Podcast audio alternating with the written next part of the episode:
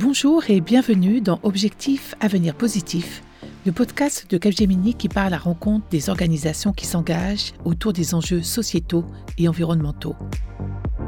Symbole d'un monde du travail en pleine mutation, le secteur du numérique est l'un des plus porteurs en matière d'offres d'emploi.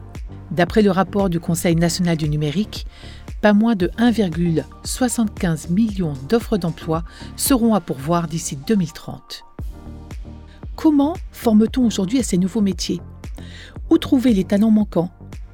Comment faire du numérique un secteur d'insertion et d'inclusion? Et comment se saisir de cette opportunité? Je suis donc ravie d'accueillir Yann Tanguy, délégué général du réseau Les entreprises pour la cité et membre de Innovavenir, un programme de sensibilisation aux enjeux du numérique. Bonjour Yann. Bonjour. Philippe Trottin, qui est responsable de l'accessibilité chez Microsoft. Bonjour Philippe. Bonjour. J'accueille également Anna Dupont-Le-Sage, qui viendra nous parler de sa trajectoire professionnelle atypique qu'il a menée chez Capgemini, après, entre autres, une formation en pâtisserie et une licence professionnelle de documentaliste. Bonjour Anna. Bonjour. Je me tourne vers euh, Yann euh, Tanguy. Vous avez intégré le réseau Les entreprises pour la cité qui s'engagent pour une société plus inclusive et vous êtes membre du programme de sensibilisation aux enjeux du numérique Innovavenir. Quelles actions menez-vous aujourd'hui concrètement pour développer les compétences technologiques des jeunes? Alors, je précise que notre euh, association, les entreprises pour la, cité, a créé euh, ce programme Innove Avenir depuis euh, maintenant un peu plus de, de 5 ans et le, déploie à l'aide de ses partenaires fondateurs, dont Capgemini. Notre action en fait avec Innove Avenir se situe dans un cadre plus global pour favoriser en fait l'insertion professionnelle des jeunes et euh, partant du principe que le monde professionnel est aujourd'hui digital, il nous a semblé important dans le cadre de ce programme euh, de proposer aux jeunes euh, des ateliers de, sensibilisation dits de, culture numérique. Voilà, on souhaite en fait les, les encourager à tirer le meilleur parti du numérique dans leur dans leur vie de, scolaire et, et d'étudiants et voilà à nouveau en faire des citoyens éclairés. Donc effectivement, comme vous le disiez, euh, euh, les jeunes, euh, on a l'impression hein, qu'au collège et au lycée, ils ont une, une vraie culture du digital. Mais qu'en est-il réellement? C'est-à-dire, est-ce pour autant des personnes en fait qui ont qui montrent une appétence et un intérêt particulier pour les métiers du numérique? Alors souvent, on, croit euh, dans le monde, dans l'entreprise, que euh, euh, les jeunes sont très à l'aise avec le, digital par le, phénomène intergénérationnel qu'on observe.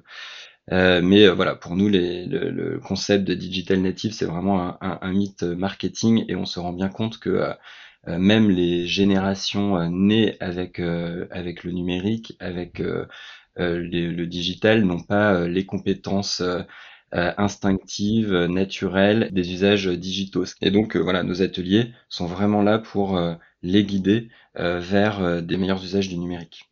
Est-ce que dans votre activité, vous cherchez à sensibiliser aussi justement les jeunes à, ces métiers de demain?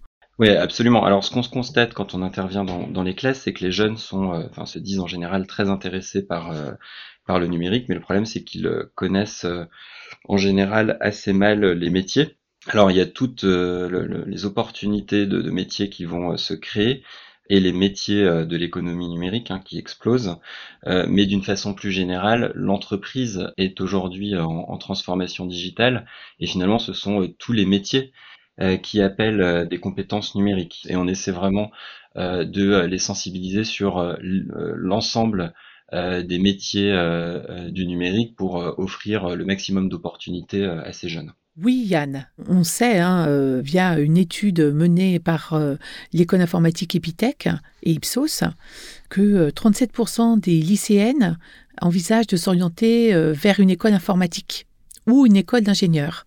Et 56% d'entre elles s'intéressent au secteur du numérique et de l'informatique. Donc ça peut sembler relativement important. néanmoins, c'est assez peu par rapport aux garçons qui ont euh, des ambitions en fait un peu plus fortes hein, euh, sur euh, ces métiers-là. Est-ce que c'est quelque chose que vous avez eu l'occasion de remarquer également? Alors oui, on l'observe dans les classes, on l'observe aussi dans les, statistiques des entreprises. Donc il y a, deux choses hein, concernant les, jeunes filles, c'est bah, le poids des, stéréotypes qui est toujours important, y compris en milieu scolaire, y compris dans les familles. Donc voilà, poids des, stéréotypes et euh, le son corollaire très fréquent qui se retrouve euh, également chez les adultes, hein, c'est euh, l'autocensure que développent ces jeunes par rapport à des métiers qui pourraient sembler inaccessibles. Donc là-dessus, bah, nous, nos moyens d'action, hein, c'est d'informer et de sensibiliser, de montrer que c'est possible. Les, les, rôles modèles sont très importants. les carrières auxquelles les jeunes filles peuvent s'identifier, euh, et qui euh, sont euh, bah, représentées par bah, des femmes qui ont réussi dans le, le milieu du, du, numérique, qui ont créé leur start-up. Donc voilà, nous on essaie de, de faire intervenir des collaborateurs d'entreprise dans le cadre de nos programmes qui peuvent bah, illustrer la capacité des femmes à euh, embrasser des, des, carrières numériques euh, et également aussi, euh, et c'est l'exemple tout à l'heure sera très intéressant, hein, la capacité parfois à se reconvertir pour montrer bah, que les trajectoires aussi sont évolutives tout au long de la vie.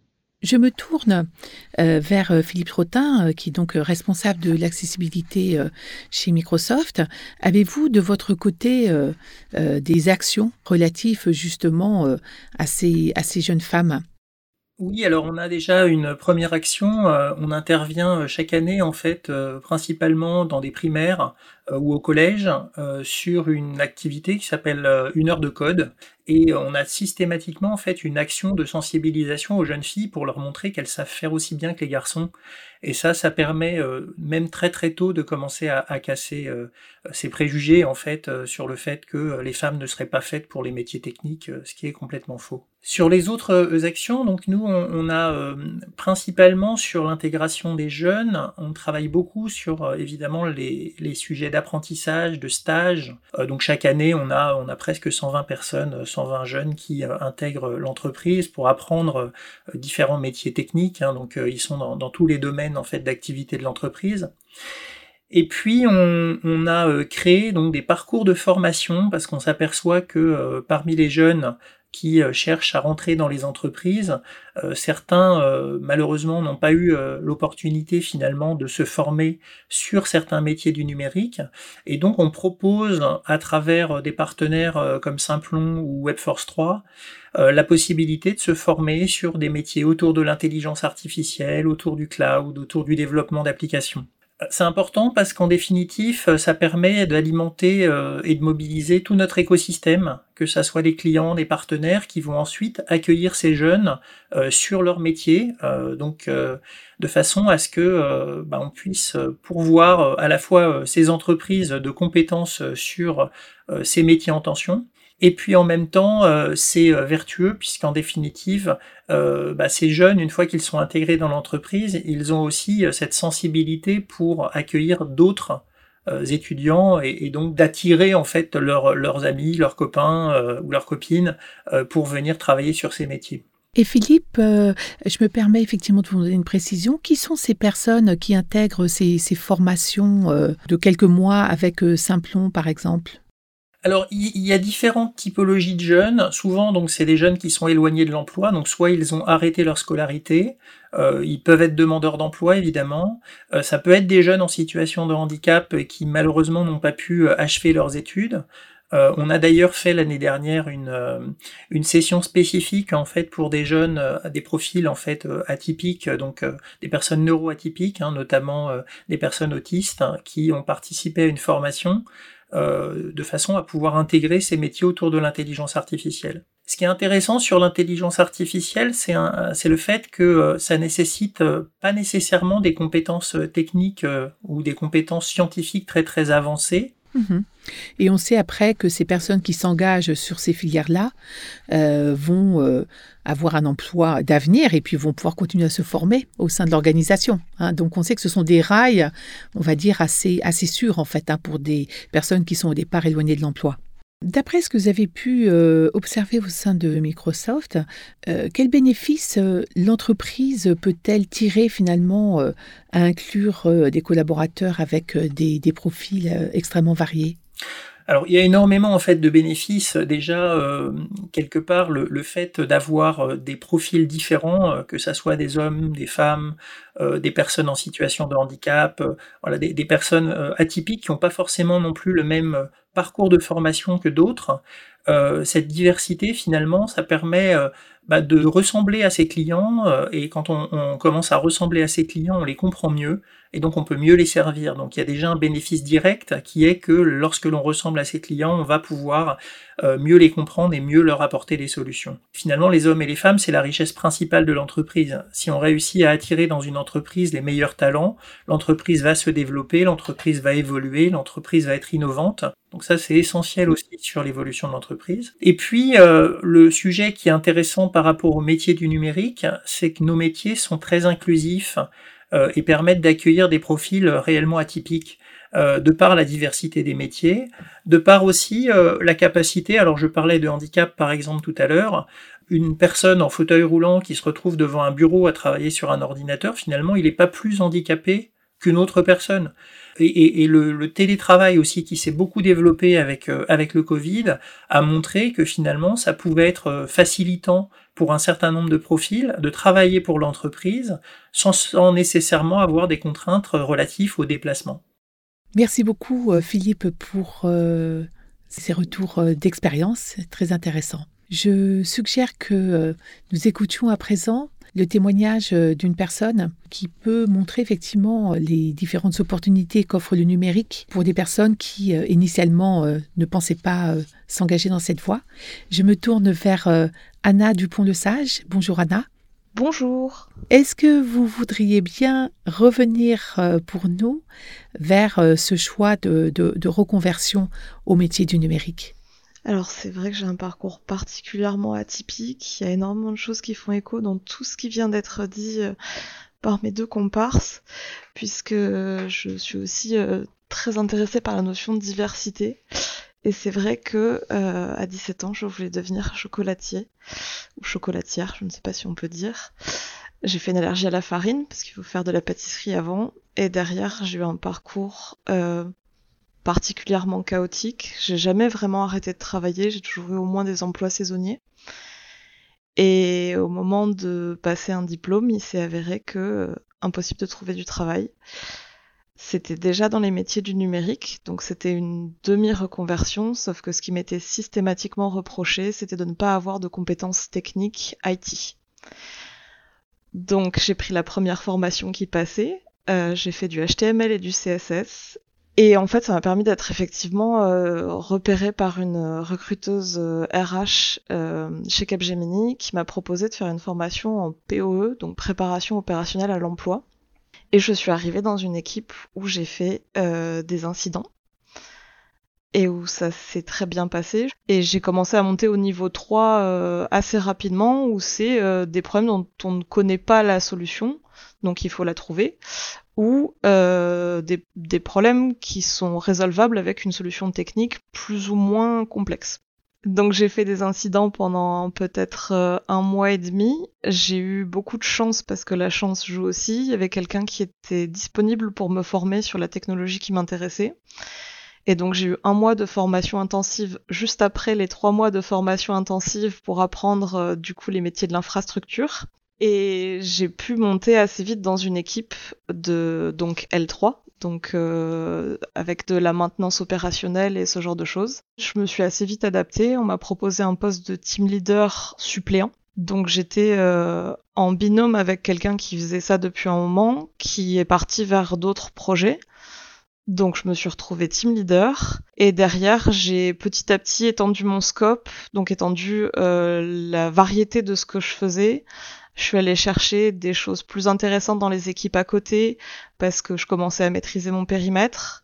Je suis allée chercher des choses euh, qui relevaient du projet en pouvant aider d'autres contrats que celui dans lequel je travaillais.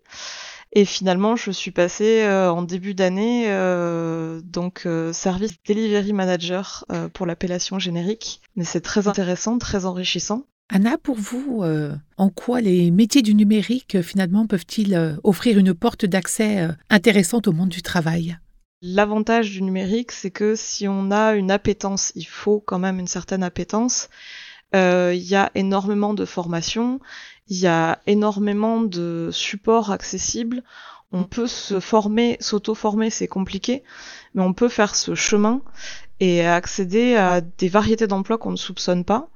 Parce que j'ai dit en 2016, euh, je ne ferai pas d'informatique. Il est hors de question que je fasse du code, parce que dans ma tête, l'informatique, c'était du code. Je ne ferai pas de management. Euh, il suffit de voir où j'en suis aujourd'hui. parce qu'on a souvent une vision très biaisée de qu'est-ce que l'IT. L'avantage du numérique en ce moment particulièrement, c'est qu'il y a énormément de postes à pourvoir.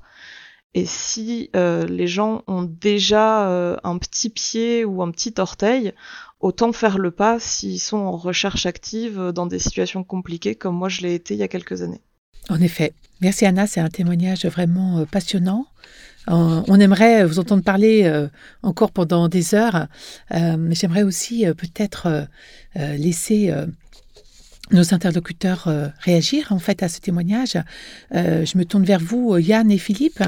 Euh, qu'est-ce que cela vous inspire?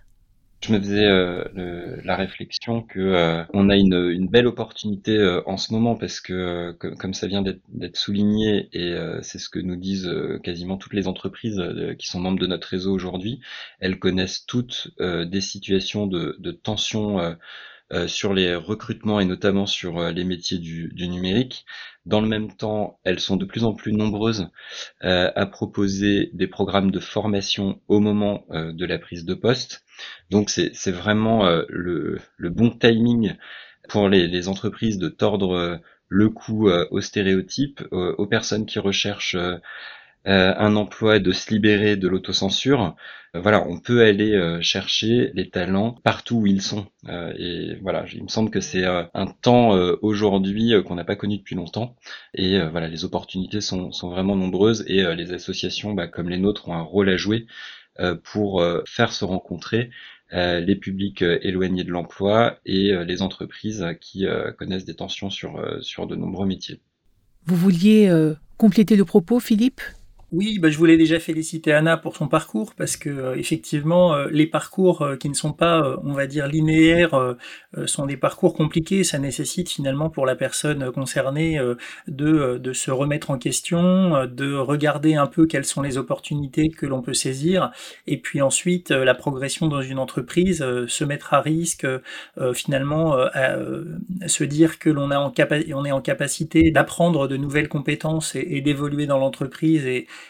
euh, et, d'avoir une entreprise comme Capgemini qui, euh, qui va parier en fait finalement sur sa capacité à pouvoir euh, prendre en charge une équipe et évoluer, c'est remarquable.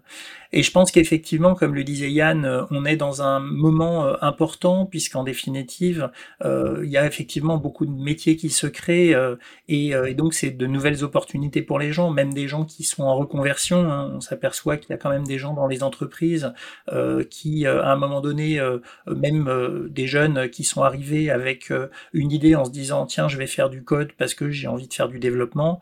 Euh, peut-être que demain ils vont faire de l'intelligence artificielle, ils vont faire d'autres métiers finalement qui sont des métiers qui seront demandés par les entreprises par la création justement de, de ces nouveaux métiers.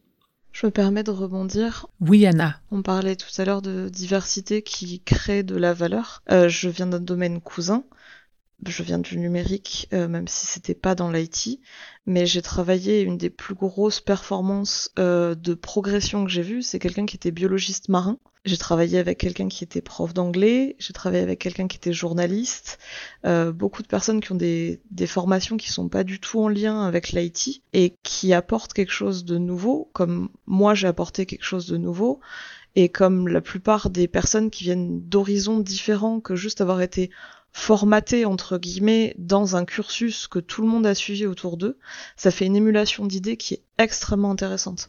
Un grand merci à tous les trois d'avoir pris la parole et apporté votre témoignage dans ce podcast et de nous avoir euh, donné des clés pour construire ensemble des avenirs positifs. Merci. Merci beaucoup. Merci.